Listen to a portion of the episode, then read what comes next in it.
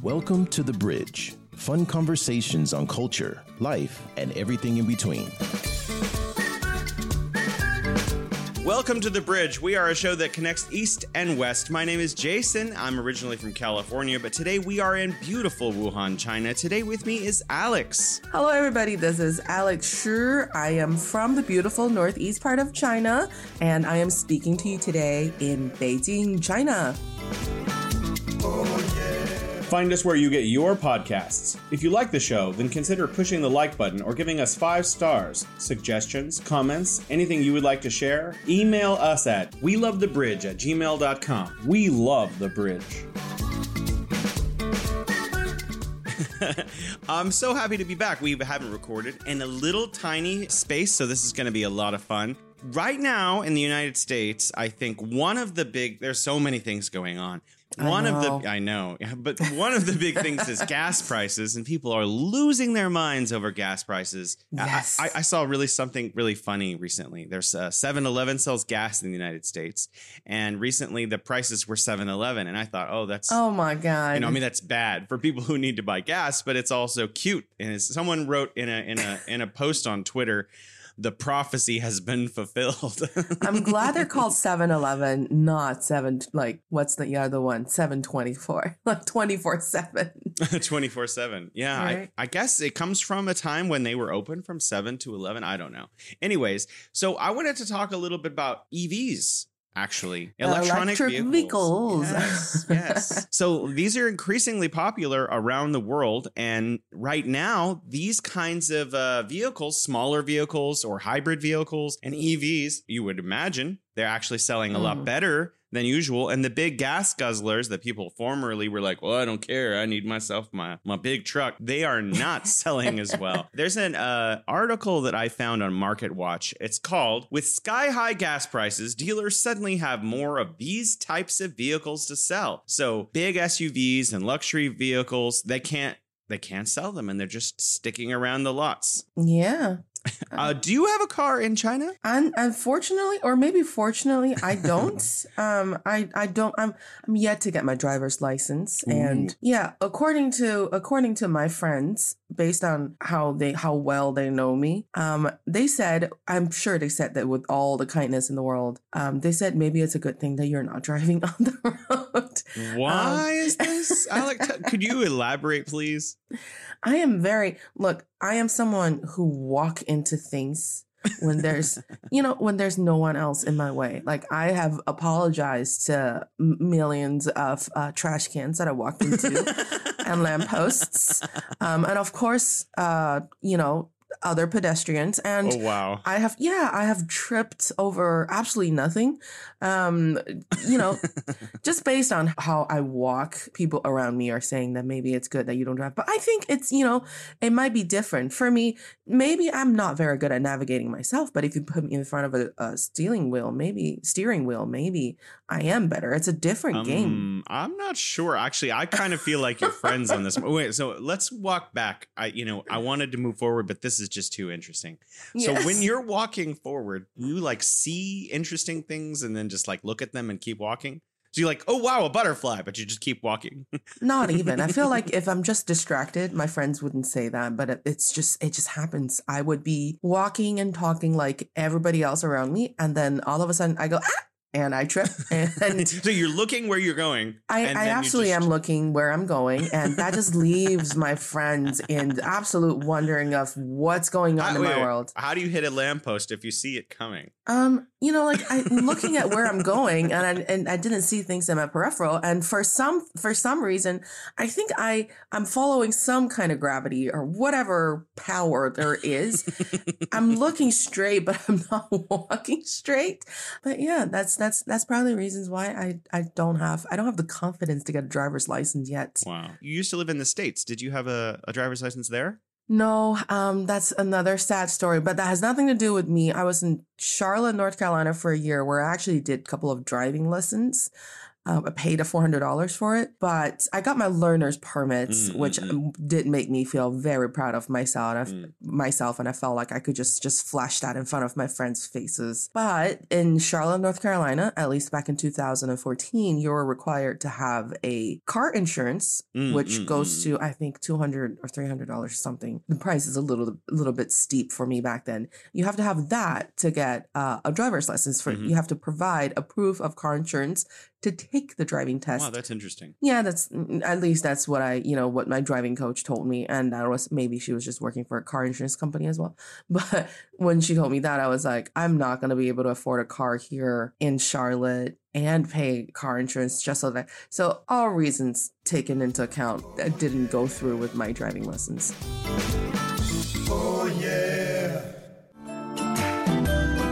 From north to south, east to west, people in China are chasing their dreams and leaving their mark. Want to know how they beat the odds and made a difference? Footprints brings you the true life stories of their journeys.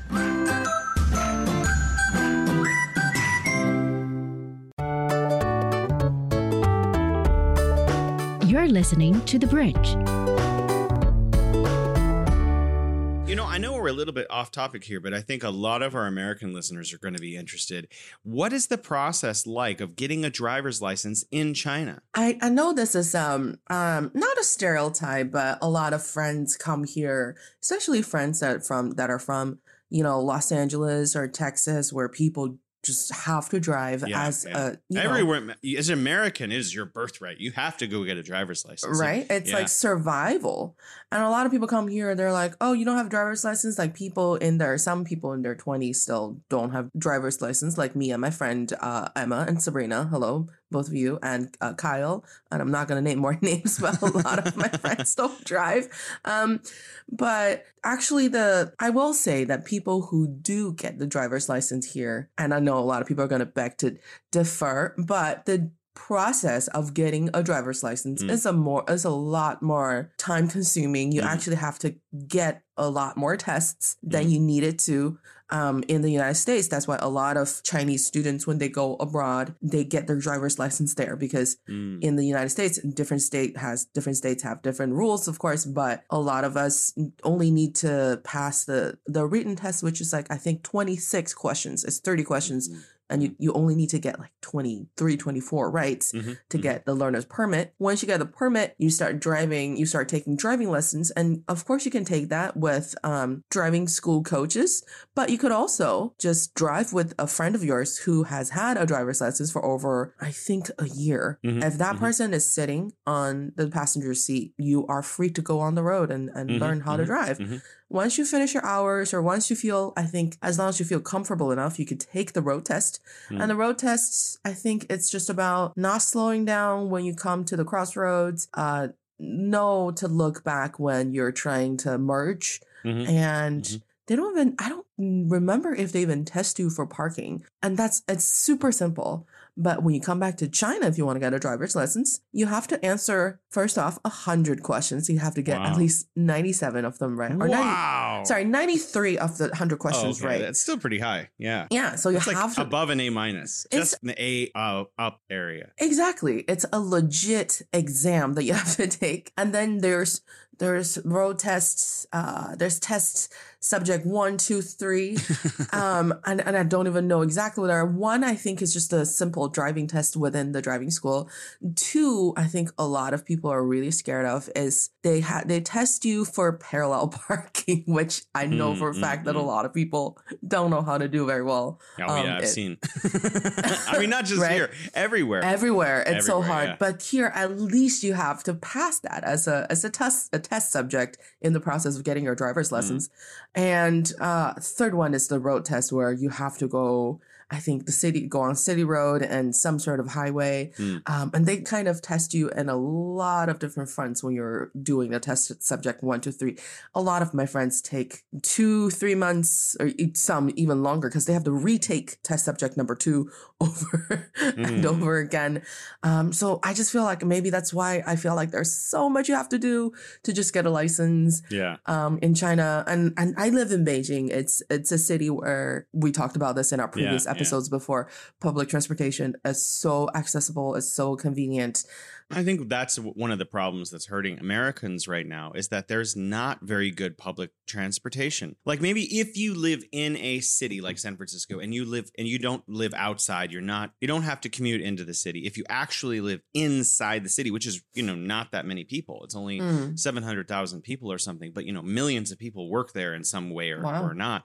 So like if you live inside New York City or if you live inside Philadelphia, you're like probably okay, you know, but everyone else, you need a car. So there's no real easy way to commute. So like if you work in like or you live in some places, like there are ways to commute by train or by bus, but everyone pretty much takes a car. So like right now Yeah. with gas prices what they are, it's understandable that electronic vehicles are like a necessary part of the solution to life in the United States. A lot of other places in Europe and, and here in China, public transportation is like, you know, it's second nature for the public to demand and have good public infrastructure so that, you know, I hated having a car. When I was Yeah. 16, my mom was like, go get your license. And I was like, no they eventually I w- they forced me at like 18 they were like you have to you're you know you can't survive without this and they made me get a driver's license they bought me a car and they were like this will get him and I was like uh I don't No. want it I was like no and months went by where the car just sat in the driveway Collecting dust. yeah, I was just like, I don't want to drive. And then eventually they made me get my driver's license and I drove for years. But you know, when I came to China, I was like, well, maybe I can go back to that teenage version of myself. And I just like,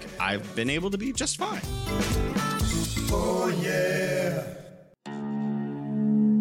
Experience the musical classics of the East.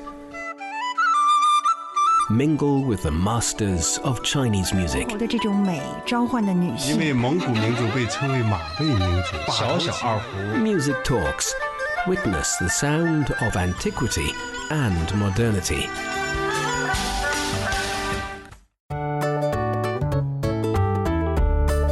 You're listening to The Bridge.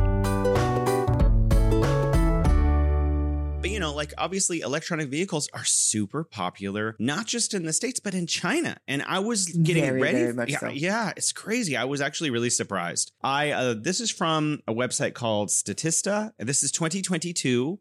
China has three times, roughly, maybe three and a half times the estimated passenger car production. So I don't hmm. think they all they're all consumed here. Like probably a lot of that's for export to certain places and stuff. But certainly China is making a ton of electronic vehicles.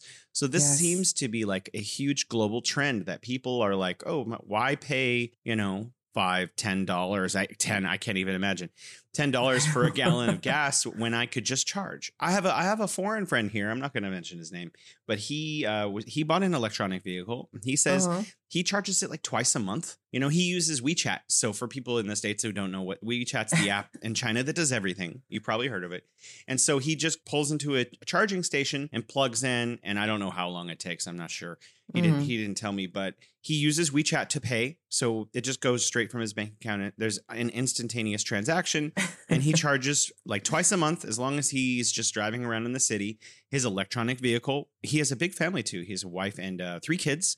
Oh, wow. they- yeah, they use this vehicle to get around everywhere and it works just wonderfully. I'm not sure the brand, he didn't mention it, but you know, there's a Tesla factory in Shanghai. So Tesla's a big part of the pie out here too. Yeah, you see, I mean, I haven't been in the States since Tesla become a, you know, one of the biggest EV leaders in the world. Uh, I didn't I didn't see how many cars, how many Teslas you could see, you know, in an hour on the street in New York, but in Beijing at least, every time I go out I see two or three Teslas. My friend, uh, the lady that runs our our dance school, she just bought a, a Tesla last year and, and it looks amazing. And we, Mm. Yeah, they We- look pretty. right and and you go in there there's a giant screen and um you know i like the sh- kind of the chic outline of Mm. the car and she got the white one so it looks like just pristine all the time Mm. I actually like the flat black. I told someone that recently and she was like into cars and she was like, oh no, you're one of those people. wait what is that what does that even mean So it's like a it's a black color, but it's flat. So there's no glossiness. It looks like it's Ah, okay you know, it looks like I don't know pants or something. It looks like a fabricy kind of like a um non, totally non shiny kind of black. I, I don't have a car, nor do I want a car, but when I see those, I'm like, oh, that's the car I like. I do the same. But what did what what did your friend mean by you're one of those people? Who are those people? I, I think she's just like you know uh, when you you know when you have banter with a coworker or a friend and like they're just teasing you. I think she Ah, I she doesn't like that look. So for her in whatever like context she has in her head, she's like, oh, Matt, you know, flat black people, you know. I was curious again, in researching for this uh, discussion about like uh, the global market, how integrated and complex it is. Mhm. And, you know, like you can't, obviously, you want to build an EV in China or in Japan or the United States or Germany or wherever, right? Like you're not just getting things sourced from your own country, that, you know, there's a lot of complex parts and stuff that go into Yeah. vehicles, especially an electronic vehicle, like more computer chips than I imagine a regular vehicle has.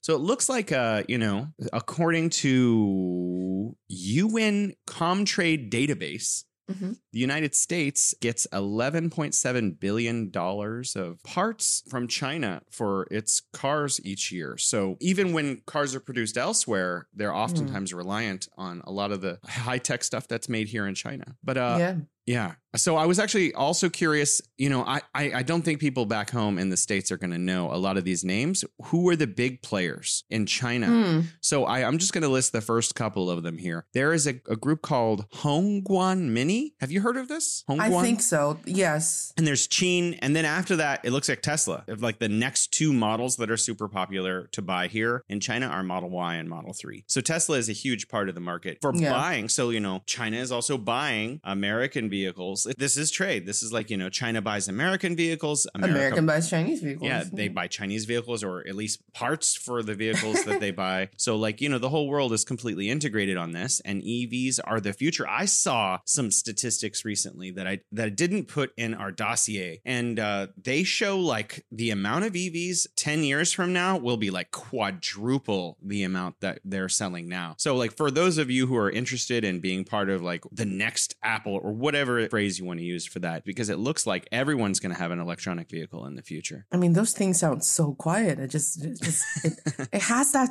almost kind of sexy automobile attraction. You know, when I, because I go, I go on the street and I, I see a car coming, and for the thirty three years that I've been living, you, you kind of have something built into your, your, your mechanism. You see Mm. a car and you think, I'm gonna hear the engine, these cars just come and they're gone. I'm like, no whoa, room. whoa. Really, they they, really they take off like crazy, like an electronic vehicle. Uh, they just go boom, like really fast to like high speed without the whoom sound, I guess.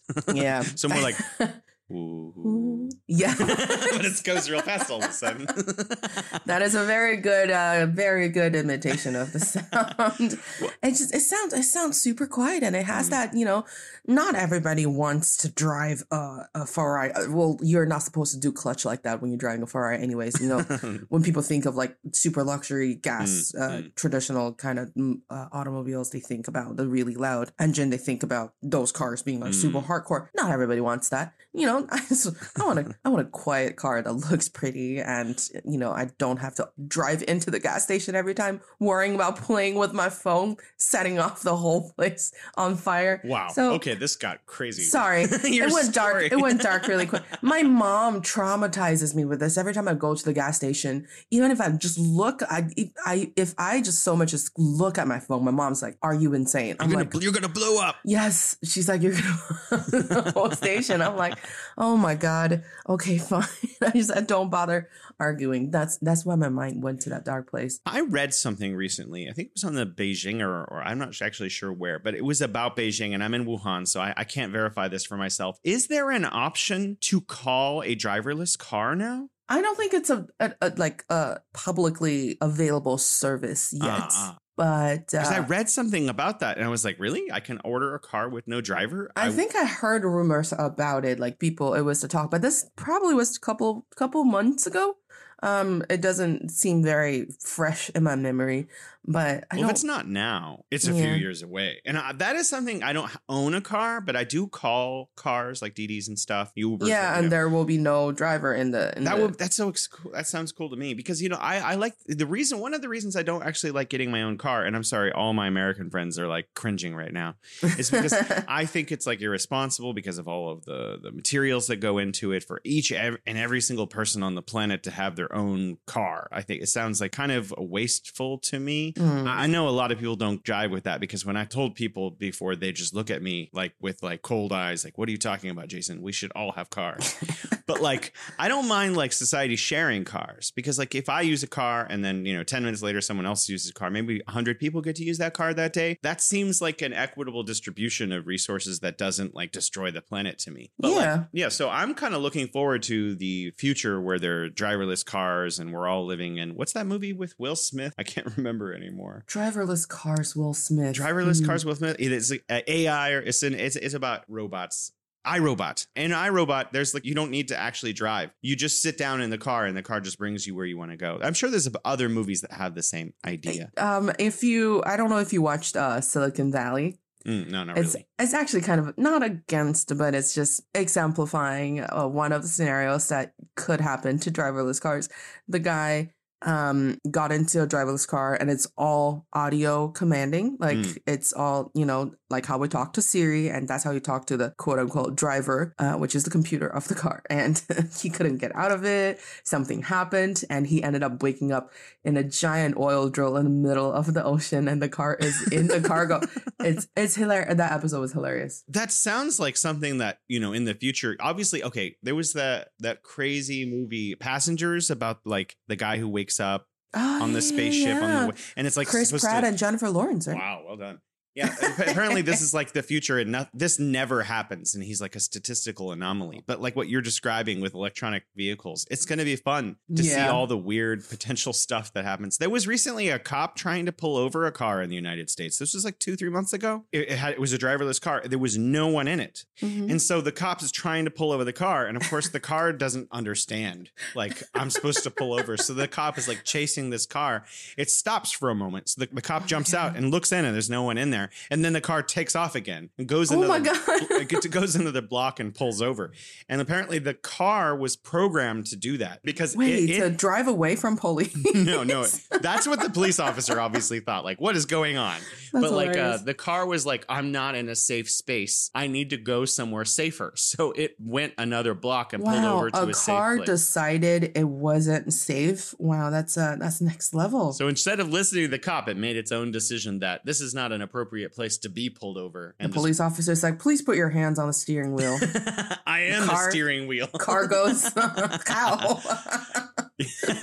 Uh, so I'm sure that's that crazy yeah, all kinds of fun, exciting stuff is going to happen. Hopefully, not anything tragic. You know, recently in the United Mhm. States, one of the big problems over the last uh, six months or a year because of like supply side problems, I guess, yeah is that there's been a huge shortage of vehicles with people paying like for used vehicles as though they were brand new. Brand new prices for used vehicles. So p- people going out and like answering ads and like competitors outbidding each other for their old used cars in the United States. And obviously this is now kind of flipped on its head a little bit because the cost of fuel is out of control. And so now people are trying to buy cars used and new, but they don't want big cars. So all these people who have these big cars, they can't sell them in, in today's market in the United States. It's not possible.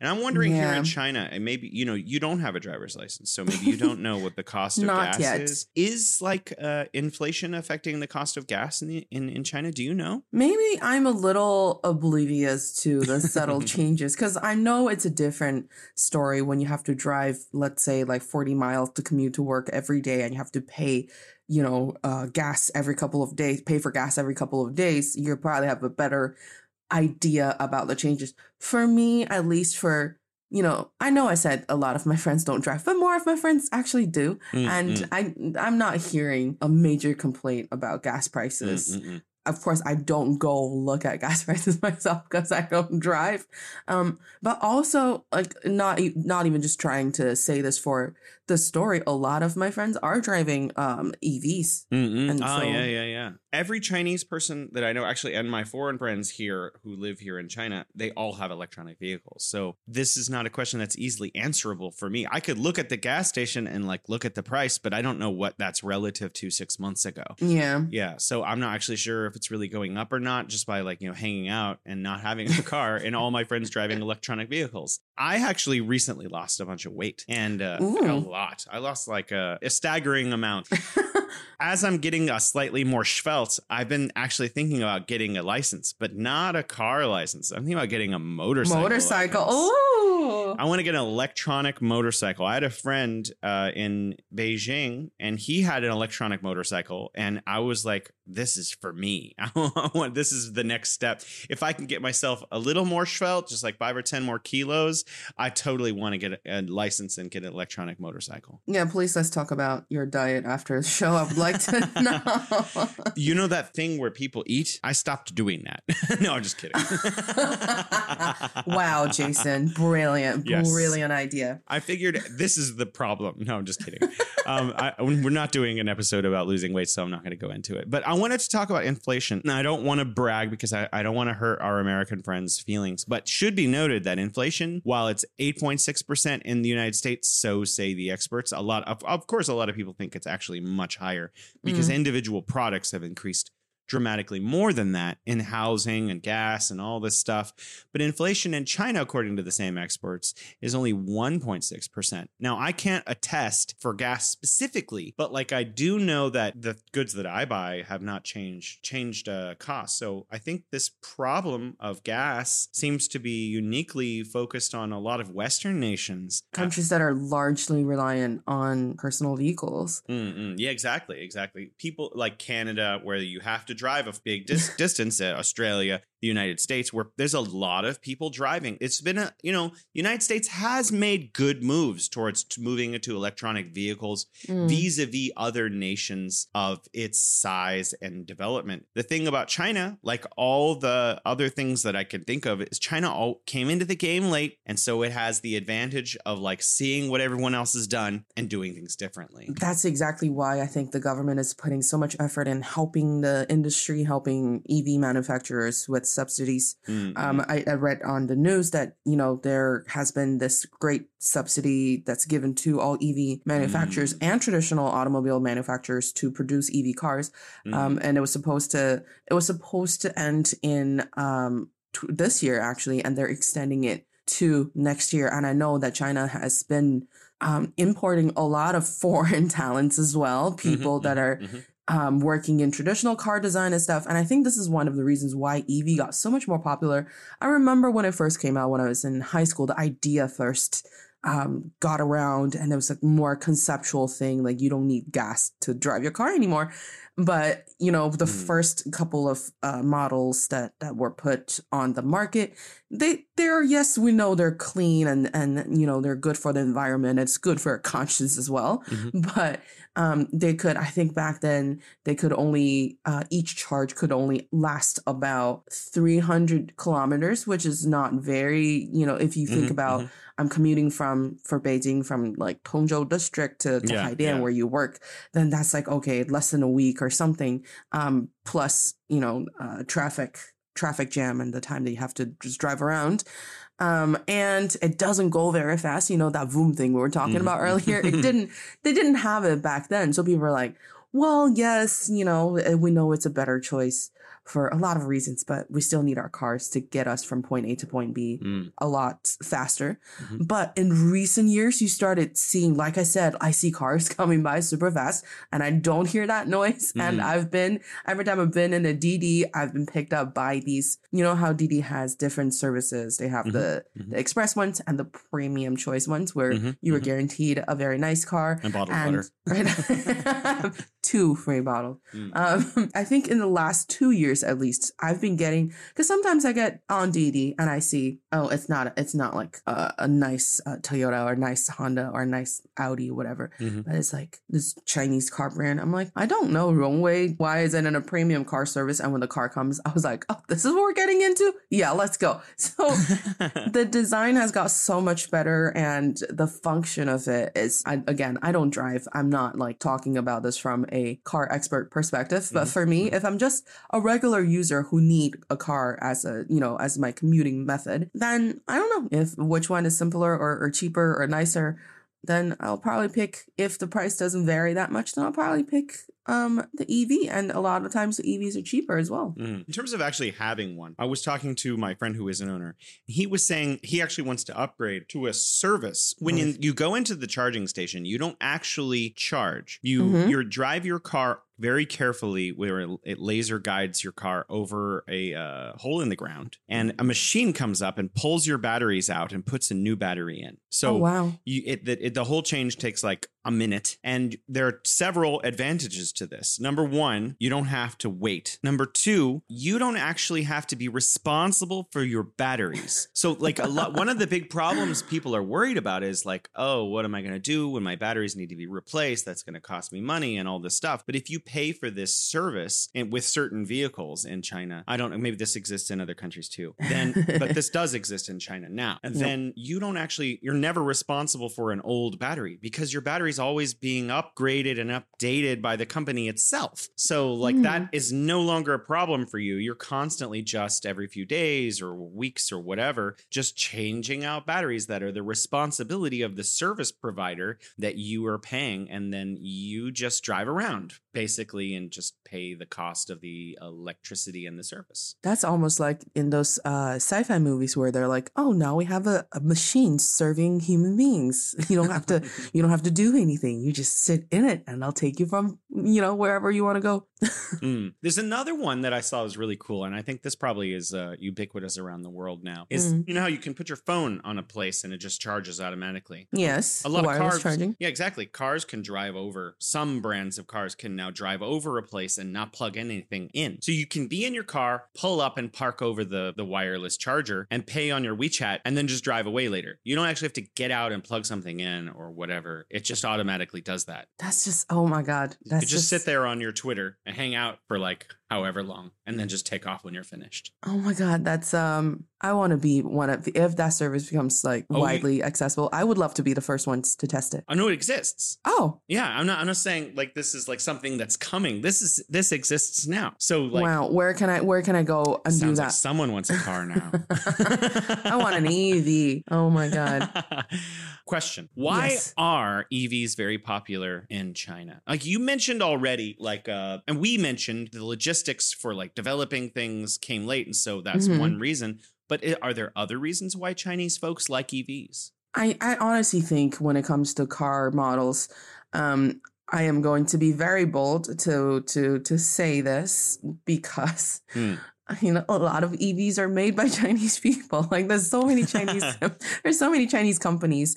Um, we can I mean we named a, a few, but there is NIO, there is Li Xiang, there's Weilai, there is all of these Chinese car brands that are making they're new. I Mhm, mean, mhm. they're they're not car brands that we know traditionally. They haven't been making traditional energy fueled cars and they just kind of jumped on this competition and they made these really nice looking, really fancy looking uh, uh, EVs and they started to tap into the the lane of luxury EV cars. I don't know if you've seen those Mm. cars on display in the most popular areas. Oh yeah, yeah. And I see them in malls in Wuhan. Yeah. they do a lot of that and i i just have to applaud the marketing strategy Mm. it really made people feel like this is something that is so close to us it's not just an idea it's not just something that makes you feel good to do these cars are in front of you you can go see it you can go test it and they once people do i feel like it just suits people's needs. It, it Mm-hmm. fulfills whatever they need a car to do, and it's cheaper. I looked at I looked at some of the EV prices, um, and one of the cars that uh, this Chinese car uh, manufacturer called Geely, which is very big, Mhm. um, one of their models goes from sixty thousand kuai and up Wow. for an actual electronic vehicle. I think if you need to buy a nice motorcycle, the gas filled motorcycle, that's how much it's going to cost you, if not more. And this is an actual vehicle. And the of course the car person is going to tell you everything about how, you know, how how good it is or how environmentally friendly it is. And just taking everything considered, people are probably going to pick that. And the complaints that people had when EV first became something in the public's idea, Mm. those problems are all solved Mm. and further ahead. And I think that's the reason why people are going for EVs and to support, you know, the country's uh, manufacturing industry Mhm, and mhm, also mhm, supporting the environment. And that at the happens in the time. United States absolutely Right? too. Yeah, people are like buy American and they buy Fords and Chevys and you know all that. It's very much the same thing. I'm sure that in Germany they drive a disproportionately large amount of German. German cars. yes. Ever wondered what's actually going on in Africa through the perspective of an African? How are things really going between China and Africa? What's the narrative of this relationship? Well, get a perspective with China Africa Talk. Hear from African diplomats, entrepreneurs, academics, Chinese natives, and more. Get on our wavelength every week to find out what's real with China Africa Talk. Find us on Apple Podcast, Spotify, Google Podcast, and more. We'll see you there. You're listening to The Bridge. Keep talking about how Chinese public infrastructure is wonderful, but you know, obviously that's not true everywhere. You know, like I'm in Wuhan and we're in a mm-hmm. province called Hubei, but you know, if I live in the sticks of Hubei, I definitely need a car. You know, if I want to get around. So like, yeah. obviously there is a huge market in China for buying electronic vehicles. Like if I live in Wuhan, it's an option to have a car. But if I don't live in Wuhan and I'm live in Hubei, it's not necessarily an option. Like having a car is idyllic way to get around and so it's necessary and people need these kind of things. And increasingly, if you're buying domestic and there's so much competition for EVs, you know, like things are affordable. You mentioned 60,000 and up, but there are brands that are not posh that you can get Yeah. them for cheaper than that for sure. And you know what? A lot of people drive scooters, electronic scooters. So like inside of Wuhan too, there's tons of scooters everywhere. Oh, I've and seen in the scooter Beijing. scene in the South. It's a different world. well, you know, I, I also saw that in you know everywhere in Southeast Asia and like this whole area. Like, uh, there's just electronic scooters. I see whole families in other countries. Like, you know, you're in Thailand and there's like three people on the same scooter.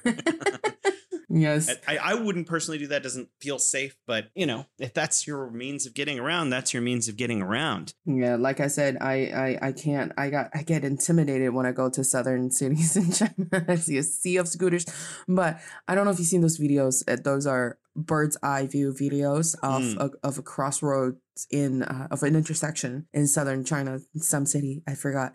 And you just see an ocean of scooters just going from all four directions all at once when the lights turn green Mm. they don't they don't get in, in each other's way at all like they somehow magically in that speed they're going at they're able to avoid each other perfectly and it's like It's because Alex isn't there. oh wow jason now you just sound like my friend i guess sorry, that, sorry. that makes but it's true i would i would be the one that's kind of like Not necessarily. stuttering in the know. middle You seem to think you're going to have a magical transition to not bumping into stuff when you get on wheels. So maybe you should try, you know, scaling up. Start with skates. i actually oh my god why did you say that i actually did Oh, did you?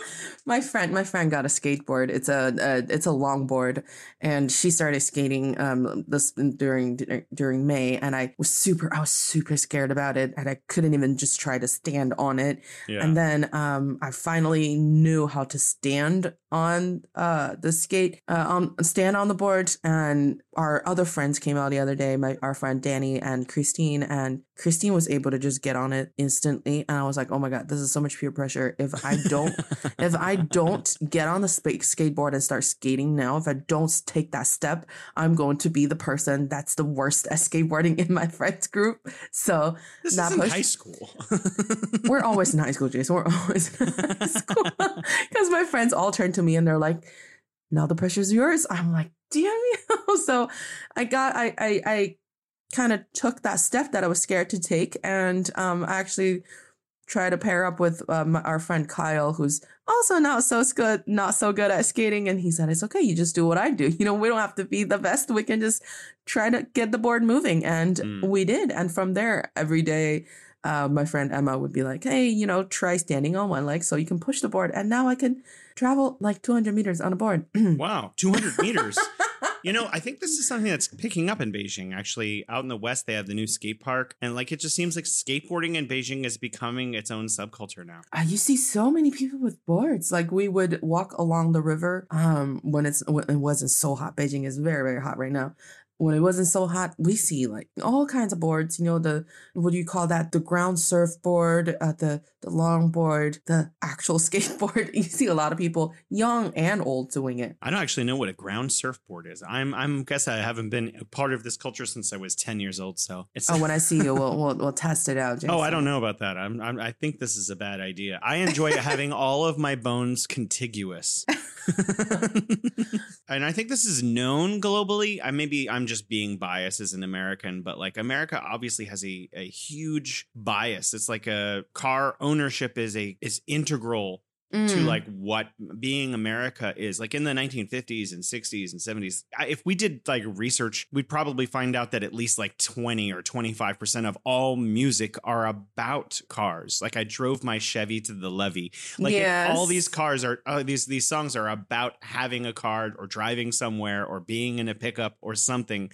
So my question is, you know, is that something that's true of China to some degree? Like, how do Chinese people generally kind of like view car ownership? Is it just something that inadvertent that you need because it's necessary? Or do people like, I need a car because it's a cultural symbol? How do people look at their relationship with car ownership? I think in recent years, it has become more popular. Like people want to have a car because, for example, like I said, my parents live in Tongdo district. They would love to have a car so that they can just go anywhere super, you know, Mhm. super easy. I don't think there is a labeling effect of having owning a car here. Like if you Mhm. own a car, you're something. And if you don't, you're not, unless I'm being just lied to by all of my friends because I don't own a car. China was never a country that was, you know, we're not an automobile country Mm, we mm. haven't been an automobile country for a very long time. I mean, we had our first car, uh, first car Hongqi, which is produced in my hometown just a couple of decades ago. Um, back then, you know, Ford has already been putting money into making uh, race cars and Mhm, winning, you mhm. know, all of these races. So we started much later in the traditional automobile manufacturing contest compared to the rest of the world. So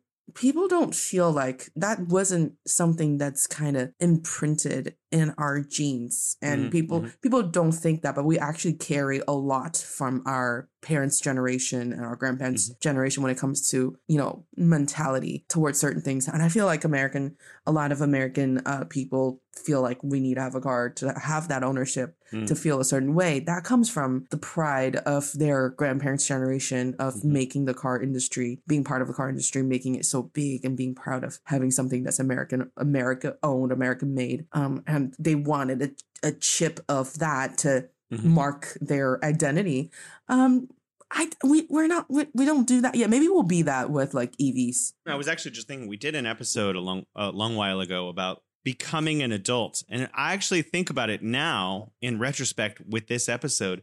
I think getting a car at 16 is one of those I'm an adult situations for Americans. Yeah, the people parents gave you uh that's funny. Parents gave you a car to say sweet 16 now you're an adult funny thing is for a lot of chinese kids it's like finish your gaokao and uh, go to the driving school and get your driver's license we're not going to give you a car but you need a license So Gaokao is like becoming you've passed through the Gaokao marker. You're finally an adult. yeah that's more like the car ownership equivalent to chinese people I think most people know what we're talking about. Just really quickly, uh, Gaokao is the big SAT version, uh, like Chinese version of SAT. It's much bigger than SAT.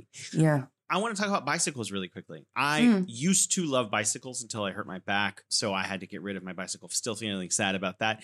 But like Oh. I, I read a lot on social media, IG, Twitter, everywhere. People are like, okay, in America right now, bicycles seem to be the solution to like gas prices for a lot of people. For millions of people, the only way to get around is to take a bus, walk, or take bicycles now because people simply cannot afford to buy gas at these prices. You know, Yeah. so China has a special relationship with bicycles, in my opinion. You know, Yes. I see bicycles, especially in Beijing, more than Wuhan, I think. Uh, they're just everywhere. When I say everywhere, that's interesting because in the 80s, there were journalists in China saying there are bicycles everywhere. Yeah. And so it used to be like, I don't know, millions of bicycles on the streets uh, all at the same time. Now it's hundreds of thousands, but still, bicycles are a huge deal here. Now that car ownership is accessible and, you know, incomes are up in China, are people bicycling just for fun or is it like a, a means to get around in China like it is becoming in the United States again? I don't know if you've heard that song and the song, I forgot the exact title, but the first line goes, They are there are six million bicycles in Beijing. Something like No, like I that. haven't heard that. That's interesting. Oh, it's a very interesting song, and I don't know why it talks about bicycles in Beijing, but it starts with that. It says there are six million bicycles in Beijing. That's a fact. We are, like I said, that's part of the reason why we don't feel like we need to use Chinese people don't have that kind of idea of, you know, a car ownership marking their identity is because we used to be the country of bicycles. Mm, your, your mm. friend, your the journalist was kind of right. Back in um 80s and 90s, especially in the 80s, everybody was on a bicycle. My parents have two uh, bikes. Uh, everybody else in the living in the same compound, they were they were biking. Um, and the kids were biking for fun, and people remember these bicycles that are kind of marked by the size of the wheels. Uh, Hmm. we call it R4, R, R24, 26, 28, 20. Mm. Uh, 28 is probably the biggest. It doesn't go bigger than that. Um, I saw I saw a lady, an, an elderly lady, uh, the other day riding one of those. Those Hmm. bicycles have disappeared a long time ago. They're probably being stored somewhere as a collection item in Yeah, either sure. gallery or, or yeah. And she was riding one of those, and she had um a, a, a small bouquet of flowers she just bought from probably Mm. Somewhere in the basket in front of it. And I was like, oh my god, this is like she looks she looks like she just walked out of a, a, movie Mm. or something from the 1980s. All she needs is, so is like a traditional dress. I know she kind of was wearing a dress Mm. that's, you know, little tassel prints and stuff. It's very, I mean, a lot of my childhood uh, memory was on my dad's bicycles or me trying to ride a bas- bicycle, but it's too tall for me to get on. And it kind of went back a little bit when everybody started buying cars and, and of course, public transportation with everything advancing. Bicycles was not a primary option for commuting. And then just all of a sudden, ah, four, five, six, seven years ago, the share bike became something that is so big. Like people are super into just biking to places. And it's, of course, again, there's again environmental reasons for you to do that and stuff. But on a summer day like this, if you ask me if I want to walk 15 minutes or just bike for six, I would bike. And if that just costs like one kuai to bike for, you know, three kilometers, five kilometers, I would go do it. And it's so easy. I think we mentioned this before in previous uh, episodes. The city bike I've seen, at least in New York, they have, because they have to be charged. So they're in, Mm, they have mm. stands you have to get them from and return them to. Mm. Whereas the shire, the shared bikes in Beijing, it's Just drop of, them off wherever. yeah, there are zones, there are electronic zones that they ask you to put it back, but it, are It- so it many. encompasses most of the whole city, basically. It really does. And I was, again, because I was not, I was, ne- I never rode bicycles on the street to commute. So I am scared still to ride a bicycle, in, you know, in street, in the streets of Beijing. So yeah, I was you being, should be. I was being mocked by my friends again because me and my friend Emma and Kyle, the three of us were always hanging out. And when they were just saying, look how useless our group is. None, none of us have a, a driver's license and two of us can't even ride bicycles. All right, so actually, I wanted to bring up something else. I have there's so many things I wanted to cover. You know, obviously, gas prices ebb and flow, so maybe cheap gas is going to come back around in, in, in the United States and elsewhere, depending on like how it's produced. And I hope it's I- people's livelihood. Yeah, and you know, I think EVs are a part of that solution because if more people are buying EVs over the next five years or so, you know, uh, gas prices should go down because there'll be less demand. Demand. I, I, I'm not an economist, but that makes sense in my non-economist economist's head. But I wanted to talk really quickly about the cost of diesel because, you Mm. know, obviously diesel is one of the products that comes out of crude. And so, like, it's also really, really expensive. And truckers, and we talked about this in previous episodes, are already scraping by in terms of like logistics things moving around and stuff Mm. they were already not making an enormous amount of money and a lot of truckers were retiring after two or three years because the industry is a lot harder than people understand but now Oh, that yeah.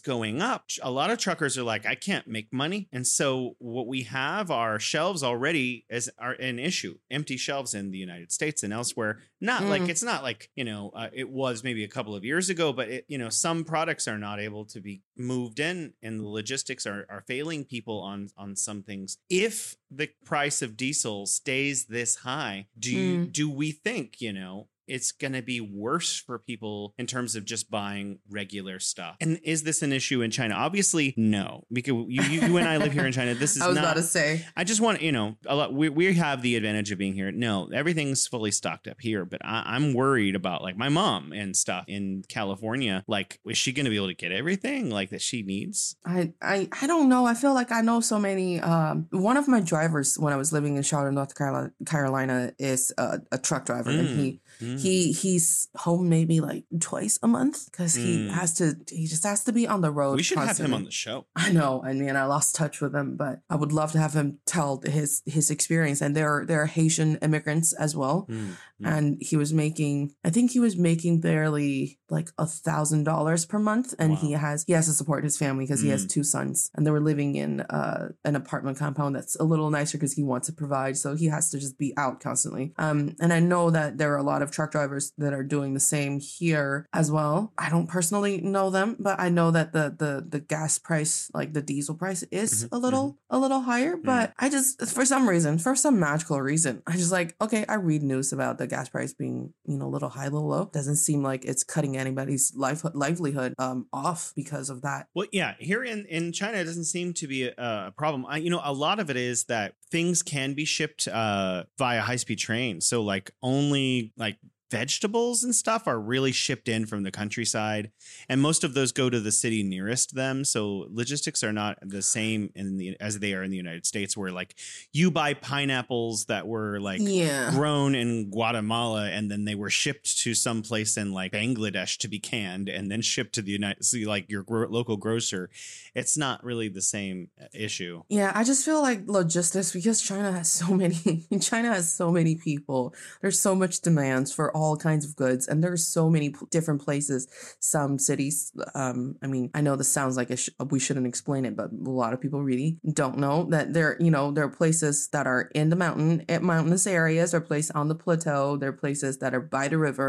So when it comes to geographical locations and conditions, it's so different. Mm, mm, And the mm. whole, you know, courier service, logistics service in China, it's been around for, it went through like a booming um, period in the, the, the late 80s, 90s when the, you know, the public owned system and the private courier service were kind of battling and they came to this super harmonious state where they work with each other Mhm. and they complement each other. Mm. So I feel like that part is just so well covered by that system that's already been in place for the past 30 years. I'm not even, you know, I just don't feel like it's going to be shaken to affect that it's going to to a place where it's going to affect people that are on the receiving end of that service in a greater scale. So well, I I'm kind not of I kind of want to tell a story really fast. Yeah. We are running out of time, but um, I was on a high speed rail and I was going through Shandong, uh, which is one of the provinces in China. It's a coastal province, not too far from Beijing. It's about halfway between Beijing and Shanghai.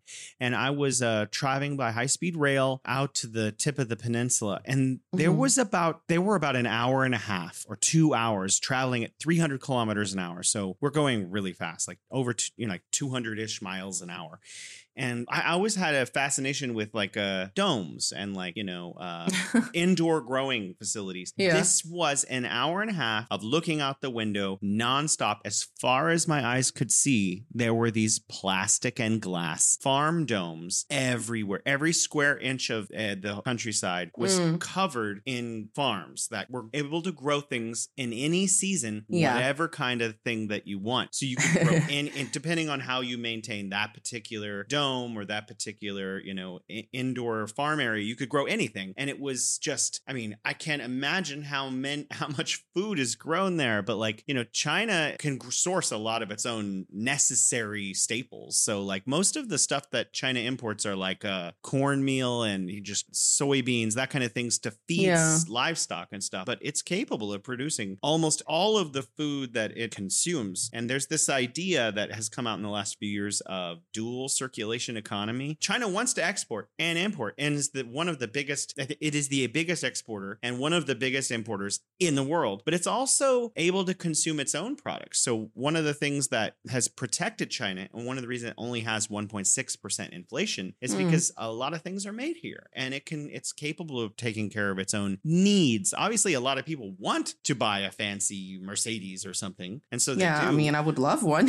yeah, but nice. So a lot of people do that, but like you know, China in terms of like daily necessities, I even heard recently that they're going to start growing, or they have started growing uh, coffee in Yunnan, and I'm actually really interested to taste this. I want to have some Yunnan coffee. I mean, if we're gonna have a coffee episode, I would love to talk about it. It's and and let me just very very kindly quickly correcting correct you a little bit. It's not recently the Yunnan Ooh, coffee business okay. has been it's been there for a long time, and oh. recently it, it kind of gained more um, attraction because there is a shortage or there is an environmental climate concern from mm. the you know the other big uh, coffee producing countries in the mm, world, mm, mm, mm, and Yunnan coffee because it's local, it's easily sourceable for it's easily sourced for people that you know need that need coffee beans, and their coffee beans are actually really really good. And Yunnan's mm. also very well known for their mushrooms. I'm sure you've heard. Oh yeah, and they also make really really good